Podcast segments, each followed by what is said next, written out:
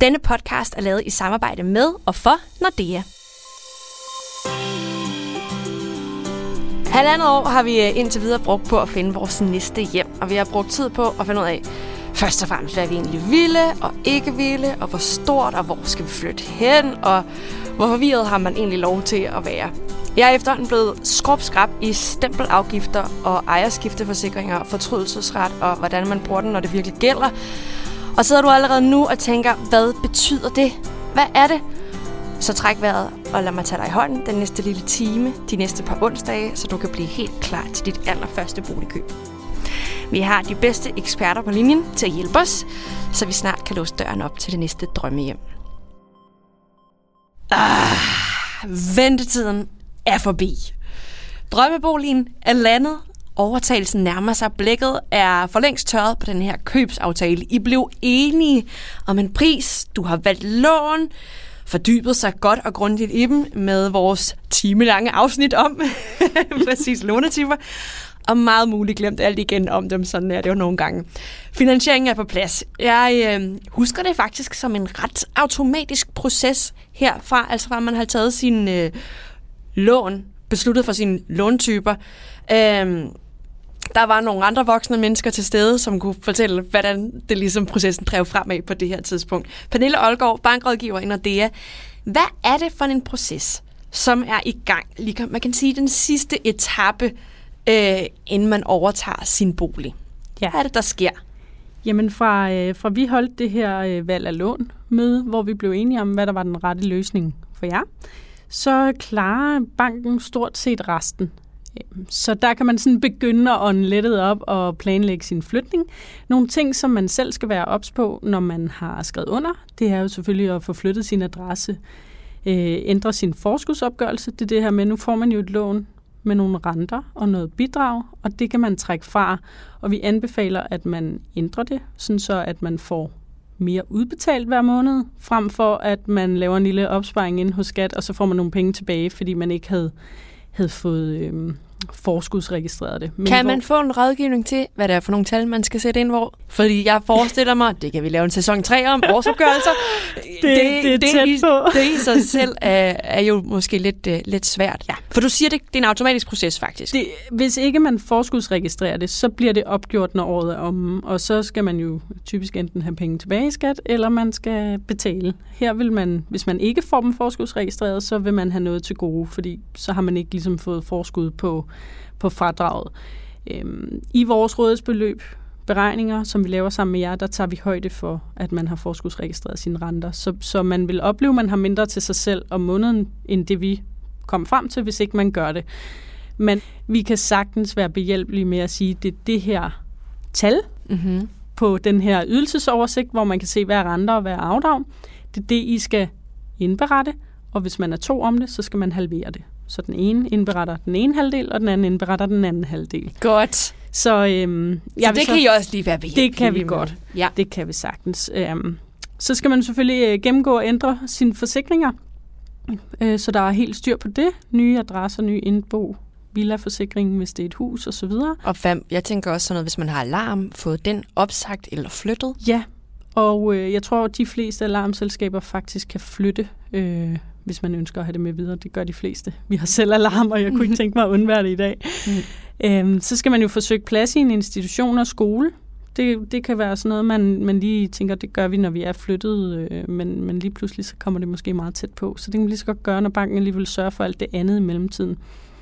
Øhm, ja, og så få, få lagt det nye budget. Vi har jo lavet det sammen, men også lige finde ud af, at hvordan vil vi køre det skal ja, man fordi man skal jo måske skrue lidt ned for madbudgettet lige om et øjeblik. Ja, det, det kan være, at man skal, skal skrue på det ene eller det andet. Det kan også være, at man laver om på noget opsparing eller på noget pension. Der er mange øh, mulige løsninger, alt efter hvordan man har strukket det sammen, og det kan også være, at man ønsker at have nogle separate konti til nogle forskellige ting. Så det er sådan det, som man selv skal forholde sig til. Øhm, I Nordea, der har vi lavet sådan en seks-trins boligguide, hvor vi faktisk øh, beskriver hele processen. Sådan så, at hvis man bliver i tvivl, så kan man gå ind lige og, og dobbelttjekke, hvad skal man selv gøre, og hvad gør øh, Nordea. Og så når vi rådgiver, så laver vi en øh, sådan en pdf-fil, øh, der hedder fra, øh, fra drømmebolig til boligdrøm. Og øh, der står faktisk, hvad skal du gøre, og hvad gør vi? Og øhm, Kan du løfte sløret? Hvad, Det kan jeg hvad godt. gør I? Hvad har I at arbejde? vi deponerer udbetalingen, så når I har skrevet under, så går der jo gerne, det lidt forskelligt alt efter mailer og igen temperament. Jeg har oplevet, at udbetalingen skulle, øh, skulle overføres dagen efter. Mm-hmm. Købsaftalen var underskrevet af alle parter, og nogle gange er det op til 5-6 hver dag. Så, så den her udbetaling, den aftaler man, om man selv foretager, eller Nordea gør det. Og vi vil med glædelig gøre det, men, men nogle gange så gør kunderne det også selv, fordi de er god, godt inde i det, eller har købt et par Og gange. det er jo sådan en form for lille... Ja, de skal lige have en lille pose penge. Ja. Og Sælger. Øh, hvorfor skal de det? Jamen, det, mailer skal altid sikre sig, at den her udbetaling er faktisk den, der i princippet dækker mailerens omkostninger til salær. Så, så derfor er der en, en lille udbetaling, som også hedder øh, første deponering. Mm-hmm. Og den skal vi nok sørge for. Øh, men man kan selv, hvis man har pengene stående, og man vil det. Og det er altså der, nu sagde du det lige, man bare lige for at sige det, forklare det. Det er der typisk en, en øh, mailer, man har haft på sin bolig til at sælge den, som sælger. Øh, de vil jo skulle have, lad os sige, 100.000 for at sælge ens bolig. Dem tager de så derfra. Og øh, jamen, vi har jo afklaret det her bankforbehold. Det er også noget, banken står for. Vi stiller købesumsgarantien. Og bankforbehold, bare lige helt kort. Ja, vi øh, gennemgår købsaftalen, vi bestiller en vurdering af boligen. Det gør vi hos Danbolig, som er vores De samarbejdspartner. tjekker lige, at den er det værd, ja. Som papirerne siger, den er så du værd. ikke køber katten i sækken. Mm. Mm-hmm. Yes, hak ved det. Og så, øh, så, så skal vi jo så lave den her købersikring, som også kaldes en kurssikring. Og øh, det er, hvis man vælger et fastforrentet lån. Og der er vi jo i dialog om, hvorvidt vi skal låse kursen. Det var det, vi snakkede om. Vi anbefaler det altid, fordi at du ved, hvad du får i dag, når vi har den her samtale. Du Og det er ikke, det, man har ser- kigget på Ja, budgetmæssigt. Lige præcis. Du ved ikke, hvordan det ser ud, når du overtager. Du kan spekulere i kursen. Du kan få det udbetalt til overtagelsesdagen. Så bliver det udbetalt til den kurs, der nu engang er. Men det kan betyde, at du skal lægge nogle flere penge selv. Fordi når du laver kurssikringen slash købersikringen på forhånd, så får du medfinansieret det her kurstab, som du får, fordi du kun får de her 98,5, når du låner øh, 100 kroner. hvis kursen er 98,5. Ja. Det, hvis man her lige tænker, åh, der var lige noget lyt til afsnit 3, for der går vi fuldstændig ned i materien på lånetyper, kurs bag obligationer og variable ja. renter og fastforrentet. Så yes. det er også for at holde fast i det eksempel, vi lavede mm-hmm. i episode 3, sådan så at øh, vi ikke forvirrer mere Ja, end højst nødvendigt. klart. Det vil sige, bankforbeholdene, tjek. Vi er nu der, hvor sælger, kan, så snart der er underskrevet, så kan sælger ikke fortryde. Det er rigtigt. Det er kun køber, der kan fortryde, om man har seks hverdage. Ja. Og hvorfor lige seks hverdage? Det er fordi, at man altid skal have betænkningstid over en weekend. Og det er derfor, det hedder seks Det er der, man har tid til det. Ja. Nej, hvor fint det, egentlig. det er der, du træffer de rationelle valg. Godt. ja. Øhm, hvad nu hvis, nu spørger jeg bare lige, mm. det har vi faktisk ikke talt om på noget tidspunkt, hvad nu hvis man fortryder efter på dag 8? På dag 8, jamen så er det jo sådan, at øh, hvis du fortryder, Så det tror så jeg, er der jeg 1% af Yes. købesummen, som du skal betale. Så har, nu i vores tilfælde her i episode 3, der har vi købt den her lejlighed til en million. på Rådhuspladsen På med Rådhuspladsen. søudsigt. Og- Et kæmpe godt køb. Og øh, der var noget, der gjorde, at man fortrød. Så øh, betaler man 1% af købesummen til sælger. Og det er en form for bod, man ligesom ja. Ja. siger, undskyld for rodet. Ulejligheden. Ja, beklager ulejligheden. Kæmpe rod. Øh, Udover at man selvfølgelig også har brugt penge på advokat og sådan nogle ting undervejs. Det er, ja, som udgangspunkt, så er det de fleste, det er vel sjældent, det bliver brugt. Altså det er, det er Nu yderst har du også arbejdet som maler. Er det ikke enormt sjældent? Jeg har ikke oplevet det som maler, og øh, jeg har kun oplevet, at, at køberne har fortrudt, inden øh, fortrydelsesfristen er udløbet. Mm. Øhm, og vi, vi fortæller det jo også, øh, altså, at man skal være sikker på det, for ellers så kan det komme til at koste penge. Ja. Og så ved vi jo, så er der mindre til den næste bolig Ja. at ligge i ja. udbetaling. Godt. De er udløbet. Vi står stadig ved vores køb. Vi er glade og tilfredse. Pengene er deponeret. Det første lille, hvad kan man sige, indskud er deponeret. Hvad så? Så skal vi stille øh, købsumsgarantien, og det gør man typisk øh, en uge efter fortrydelsesfristen er udløbet. Købsumsgarantien, den er øh, uigenkaldelig, det vil sige, når vi har stillet den, så kan vi ikke trække den tilbage. Så her der er alt altså endeligt. Man kan Klappet ikke og fortryde. klart. Niks. Du har købt en bolig, nu det, jeg har stillet garantien, og garantien er over for sælger, sådan, så de ved, at pengene kommer. Øhm, og så skal man jo så vælge lån. Det har man typisk nogle gange gjort, inden man stiller købsumsgarantien, fordi man som køber vil jo gerne have det hele på plads og vide, hvad, hvad, har jeg, hvad er det egentlig, jeg får. Så, øhm, så lånene er valgt, og så kommer vi jo til overtagelsesdagen, hvor vi udbetaler lånene, som vi har aftalt, og så overfører vi pengene til sælgeren. Og det er jer, der gør det? Altså, Det så gør vi. alle de her ting, du nu nævner, Ja. hvad var det, du kaldte det? En købesumsgaranti. Ja. Den Ja. og resten af pengene, Købesumsgarantien det står bortfalder ja. på overtagelsesdagen, og så kommer der rigtige penge. Mm-hmm. Så, så den bliver udskiftet med rigtige penge, som vi overfører til sælgers bank. Rigtige penge. Pengesedler. Yes. Elektroniske, Elektroniske pengesedler. pengesedler. ja. ja. Og- Men det er altså alt sammen automatisk fra jeres side. Vi skal Det- ikke ja. tage stilling til noget som helst. Ingenting. Mm. Og øh, det, der er rigtig rart i sådan en boligsag, det er, at man kører hele boligsagen for en boligskiftkonto, så man ikke blander ens daglige økonomi. Så det hele kører på en separat konto, og banken står stort set for alt. Mm-hmm. Hvis du skal tage stilling til noget, så fortæller vi dig altid det. Øhm, så kan man faktisk øh, afslutte boligsagen hos os. Så, øh, så, skal man sige, så, så, så ringer vi gerne ud og siger tillykke. Det kan godt være, at vi venter en uge, sådan, så man ikke lige ringer midt i flyttekasserne øh, og siger tillykke med boligen og sørger for øh, lige at aftale, kontiene er sat op af alt, som I ønsker, og er I fuldstændig på plads i forhold til det økonomiske, så der ikke er nogen hængepartier. Og så er der jo, så er der jo stort set kun tilbage at sige, at så skal, så skal maleren lave den her refusionsopgørelse, som er en opgørelse over, hvad skylder køber sælger, eller hvad skylder sælger køber. Og Er der noget tilbage der? Altså, kan der være noget der? Det, det kan der være, ja. Det kan der være. Hvad kan det være? Øh, jamen, det kan være, at I overtager boligen den øh, 15. april, men øh, varme øh, selskabet afregner varme per kvartal, så det er per den tr- 30. i 6. Så skal I betale varme fra den 15. april øh, til den 30. i 6. og så fremover, men, men sælger skulle så betale ind til I overtog boligen. Så der opgør man lige, hvem skylder hvad. Og, Og- det er ikke noget, der kan... Altså, det, det er sjældent mange penge. Men hvad, hvor, hvad, betaler man dem kontant selv, når det kommer?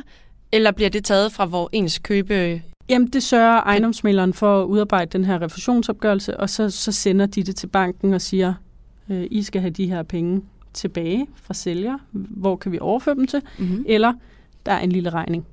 Og det er altså noget, der bliver taget igennem banken, eller er det, spørger jeg, noget, man Ty- hiver op typisk, sin egen? Typisk, øh, jamen, det, det er jo noget, der er svært at, at medregne i alt det her, fordi vi kan jo ikke vide, om, altså, om der er et øh, varmeforbrug eller et elforbrug. Så, så det er typisk noget af egen lomme, men man kan også sige, det er jo, øh, det er jo forbrugsudgifter, som vi har taget Ja. med i rådsbeløbet. Så, så det er ikke, fordi man får et chok lige pludselig? Nej, der. overhovedet ikke.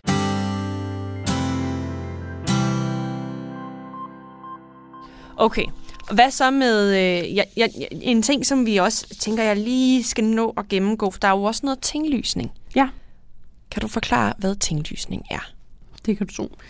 Øhm, som vi snakkede lidt om i episode 3, så betaler man tinglysning af sit lån, mm-hmm. og for at igen at gøre det gennemskueligt, så tager vi det her lån, som du valgte på 800.000. Yes, vi taler altså om lejligheden på, på. Rådspladsen med søkik til 1 million kroner. Vi valgte, at øh, vi kom selv med 20 procent. Mm. En flot som penge. Og lånte så i realkreditlån de 800.000. De 800.000, Mhm. mm-hmm. ja. Øhm, og de 800.000 blev så til lidt mere, fordi vi tog et fastforrentet lån, så der var noget kurstab, man lagde oveni, så lad os bare sige, det hed 850.000 Mm-hmm. på papiret. Der betaler man så øh, tinglysningsafgift. Og som- hvorfor? Hvad er, det, hvad er tinglysning? Altså sådan helt konkret. Hvad er? Tinglysning er, øh, er et, øh, et, jeg vil nok kalde det et administrationsbeløb, som staten tager for at gå ind og tinglyse de her lån i boligen. Og hvad, hvad gør man, når man tinglyser lånene? I gamle dage, så gik man op på tinglysningskontoret øh, og fik stemplet med sådan et fysisk gammelt stempel på, at nu var man, øh, altså nu ejede man de her lån, eller man skyldte de her penge. Øh, Betyder det også, at, man ligesom, at staten ligesom siger, du er ejermand af denne her bolig? du, det er skødet. Så skødet er papiret på, du er ejermand af denne bolig, Mm-hmm. og tinglysningen er, du er ejermand af denne gæld. Godt. Jo. så, og Det så, kan man ikke løbe fra. Nej, det kan man ikke. Okay. Okay. Så, så man kan jo sige, øh, skødet viser, at du har værdien, Mm-hmm. og øh, øh, lånene, tinglysningen af lånet viser, at du har gælden. Og det Okay. skulle der jo gerne være en sammenhæng imellem.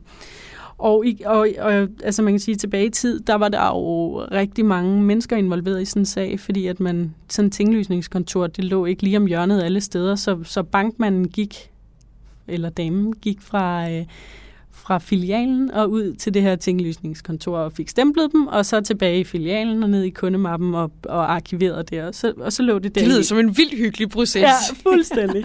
I dag der foregår det jo fuldstændig elektronisk. Mhm. Mm-hmm. Øhm, priserne har, har, hvad jeg ved, måske ikke ændret sig så meget, men, men man betaler halvanden procent af lånets størrelse, plus de her 1730 kroner i fast tinglysningsafgift. Og er det noget, man allerede har lagt ind i budgettet? Ja. Øh, godt, så det De ved her man udgifter, dem lægger vi altid ind, og det er nogen, vi altid gennemgår. Det er sådan, at tinglysningen på lånet, det kender man jo ikke, før man ved, hvor stort et lån man skal have. Men tinglysningen er skødet af 0,6 procent af købsprisen, så det står faktisk i salgsopstillingen fra ejendomsmælderen. Det skal de oplyse. Og igen med de her 1730 kroner i fast tinglysningsafgift. Så hver gang man piller ved tinglysningen, så koster det 1730 kroner. bare kedelige penge. Meget kedelige penge. En, øh, en enkelt ting, som vi øh, ikke har talt så meget om endnu, når, når du sidder, når du, nu, nu hiver du selv lige fat i de her papirer, man typisk har siddet med på boligen, da man øh, overvejede at købe dem.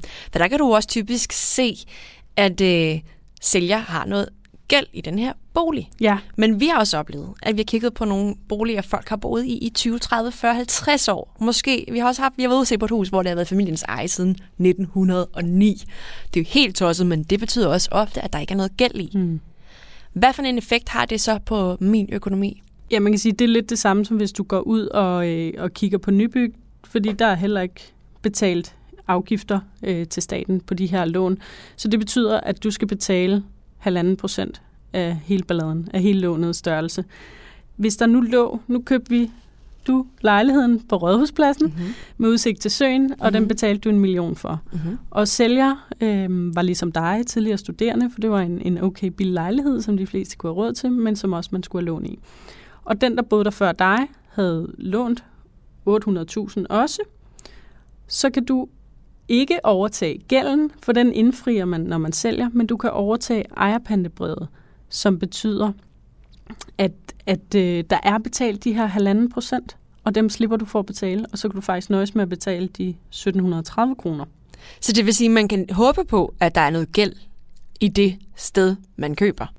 det sparer kan spare dig for rigtig mange penge. I nogle tilfælde er det måske ikke så meget, og når vi er oppe i de her flere millioner, så, så er det jo relativt mange penge, halvanden procent Mm-hmm. af det.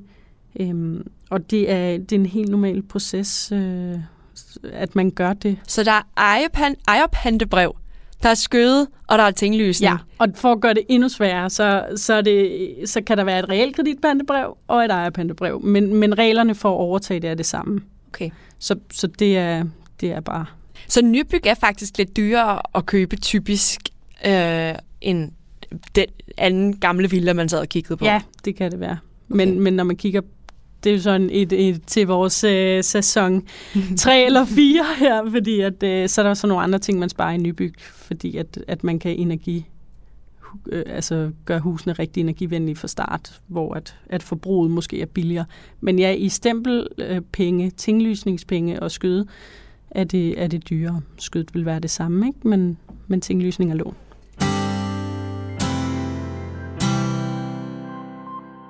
Jeg bliver så klog, jeg bliver så klog. øh, nå, vi står der. Nøglen. Øh, vi har overtaget nøglen. Man er kæmpe lykkelig. Man har bestilt pizza, for det er det eneste, man har overskud til. Fordi der er 14.000 flyttekasser foran en. Der har været en øh, mailer og sørget for at sætte gang i noget refusionsopgørelse. Hvad? Altså, hvis jeg gik ud og købte en kjole, så ville jeg jo typisk gemme en kvittering i to års tid, fordi det er det, man har, øh, det er der, hvor man har garanti på den her vare, man nu køber. Er der nogen, altså her der er vi jo også typisk ude i millioner, er der nogle papirer, som er rigtig gode at gemme, når man har overtaget sin bolig? Altså jeg vil sige, at øh, ja, man skal jo som udgangspunkt gemme det meste. Det der, det, der er så nemt i dag, det er, at det hele er elektronisk, så det ligger øh, i Nordeas så man behøver ikke at printe det ud og sætte det i en lille, med en Nej, lille klips altså måske er der nogen, der synes, det er hyggeligt at gemme salgsopstillingen fra da man købte med billederne, men, men altså som udgangspunkt, øh, refusionsopgørelse laves, alt, fun- alt foregår nærmest på e-mail og elektronisk, så man, jeg vil faktisk sige, at man gemmer automatisk papirerne i dag. Og så må jeg komme med det tip. Tag kameraet, telefon eller kamera, og så tag en masse billeder den dag, du flytter ind. Både fordi det hele sidder, og det er sjovt, og det er hyggeligt at fange den her hvad hedder det, glæde, der er på dagen, men altså også ret skægt, hvis I om et år har, når I rigtig er kommet på plads, flyttet ind, og så se, hvordan det egentlig så ud dengang I overtog. Det var i hvert fald det tip, jeg fik af min ejendomsmælder på vores sommerhus. Sørg for at virkelig. forevige det. Godt tip. Det byhus, jeg købte, da jeg var 21, fik jeg først taget billederne af, da vi havde rykket alt ud indvendigt. Og det ærger jeg mig over i dag, at jeg kun har ligesom processen og de færdige billeder, men, men jeg ikke kan se, hvordan det så ud inden, og jeg har ikke nogen salgsopstilling med Det er ret tilfreds. billeder. Jamen, det er tilfredsstillende, når man kan Ja, se, er hvor så. stor en forandring man faktisk har gjort. Ja. Godt, så alt er faktisk, det hele ligger derinde digitalt. Man behøver ikke at gemme det store andet end lidt nostalgisk, som du siger, det, det Ja, er lille Altså, det kan jo godt være, at man får tilstandsrapporter og elinstallationsrapporter og sådan noget digitalt, men typisk så får man det altså på mail, for vi skal også huske at tænke på miljøet. Yes, lad være med at printe 1400 sider. Lige præcis. Øhm, lad os så sige, at vi har boet der et års tid, og så er det, vi opdager, at øh, den der bane, togbane, der er i baggrunden, den generer os faktisk super meget. Vi vil faktisk egentlig gerne herfra igen. Det er lidt en trist afslutning på sådan en bolig, men det kan jo godt ske. Eller at man pludselig bliver skilt, eller der sker noget andet. Hvis vi gerne vil ud før, vi, vi talte også om det i, i afsnit 3, men kan vi, kan vi komme ud på det på den bedste, billigste måde? På nogen måde? Altså man, man kan sige, hvis I vil ud, og I, og I vil flytte, eller man bliver skilt, eller hvad det nu kan være, der uforudset sker, jamen så, så kigger vi jo altid på den billigste, bedste måde for jer at komme ud af det. Nu tænker du tænker primært på at komme ud af lånene. Mm-hmm. Det er den ene ting, men du skal også have fat i en ejendomsmaler, fordi du skal også have solgt den her bolig. Mm-hmm. Og der er kun gået et år, Mm-hmm. så det begrænser, hvor meget man har nået at afvikle på sin lån. Og øh, måske er boligen steget, måske er den faldet, måske er den det samme. Så skal man jo så huske, at en ejendomsmaler koster nogle penge. Ja. Lad os sige 100.000. Mm-hmm.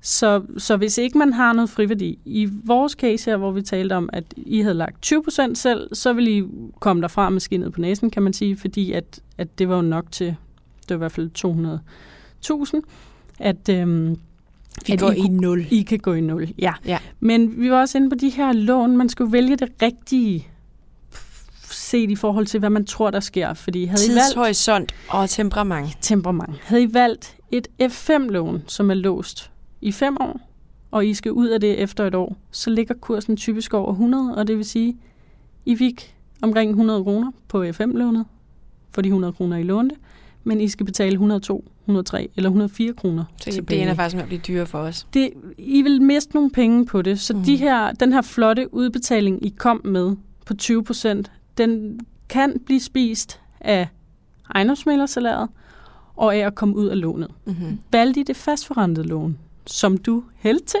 Mm-hmm. mm. efter vores snak, så kan man komme ud af det fire gange om året til kurs 100. Og det hedder til termin, og det er fordi, at man betaler termin fire gange om året, hver kvartal, og det kan man så opsige til termin. Så det er igen en fleksibilitet, som det Jeg er så meget en fastforrentet pige, det kan jeg bare mærke.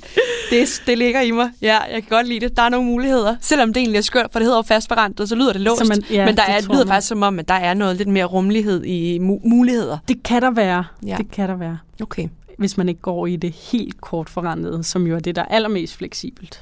Godt. Lad os bare satse på, at vi er lykkelige det her nye sted. Og der bliver lavet iskaffe, og vi skal ligge ude på terrassen og nyde solen, og øh, fuglene kvider. Er der noget som helst tilbage, som vi skal tænke på i forhold til den her proces? Er der et tidspunkt, hvor man, det giver mening at ringe til banken igen og lige sige, hey, skal vi lige løbe det igennem? Altså vil sige, som udgangspunkt, så, så er det altid godt at tale sammen en gang om året, for at høre, er der sket noget nyt? Den der pensionsopsparing, vi berørte, som ikke var lige nu, fordi man lige havde fået barn 1 eller barn 2, eller hvad det nu kunne være, og nogen skal på barsel, på dagpenge osv., skal vi lige få løbet den igennem? Kan I huske, hvad for nogle forsikringer I havde? Har I, altså, har I husket en forsikring efter, der er kommet et barn til? Det kan være, at man skal have en bil. det er altid godt lige at, at runde banken. Øhm, det kan også bare være et kald, hvor jeg ringer og siger, hvordan går det? Øh, er I stadig glade for at bo der? Skal vi have kigget på noget, hvis jamen, vil du være, tingene kører, vi skal bo her fortsat. Vi har ikke et behov lige nu, men vi ringer, hvis der er noget. Så, så det er igen det her med, lad os få afstemt fra start af, hvor tit skal vi snakke sammen. Hvis jeg har en forventning om, at jeg ringer hver halve år, og jeg så kun ringer hvert år, jamen, så, vi, så vi allerede efter det første halve år måske lidt, kom lidt skævt ind på hinanden, fordi at vi ikke fik afstemt det. Og altså, vi er der jo for jer, så når I har brug for os, så kan I altid ringe. Godt. Jamen, øh, en, enk- en enkelt ting, nu du nævner pension, man kan jo altså tjekke, hvis ikke man aner, hvad man har. Fordi der ja. er jo mange af os, der har haft ungdomsjob, og der har måske været en lille eller andet øh, til nogle af de kontrakter. Hvis man går ind på pensionsinfo.dk med sit NemID, så kan man altså få et rigtig fint overblik over sine pensioner, og din bank vil også bede om oversigten derindfra. Har jeg ret? Du har så meget ret. Jeg har prøvet det her før, Pernille. jeg har købt solgt den for gangen. Ja, der står simpelthen alt forsikringer og alt, hvad du måtte have ved, ved, når, ved død, og hvad der nu måtte, øh, hvad der er øh, risici i dette liv. Ja. Det står beskrevet derinde, det hvad du det. får, hvad din partner får osv. Gerne med at oversætte det. Yes. Og nu nævnte du, hvis man har haft et studiejob. Nogle gange så har man jo øh, nogle små ordninger stående, som faktisk står og bliver spist op af omkostninger, fordi man ikke har fået det samlet. Og det er også sådan noget, vi kigger på og hjælper Det har jeg nemlig for nylig godt fået samlet mine pensioner. Ja. Det bliver sæson 2, 3 eller 4, vi kan blive ved. Det er så hamrende spændende. Jeg er mega glad for, at du vil være øh, med, Pernille. Det eneste, der er tilbage nu, det er sådan set at sende invitationer ud til sin housewarming. Og så komme fest og nyde det her nye sted. Ja, det er det. Tak fordi du vil være med, Pernille Olgaard. Tak fra Nordea. Hvis du er mere nysgerrig på dine muligheder, så tjek nordea.dk eller ring 70 33 33 33.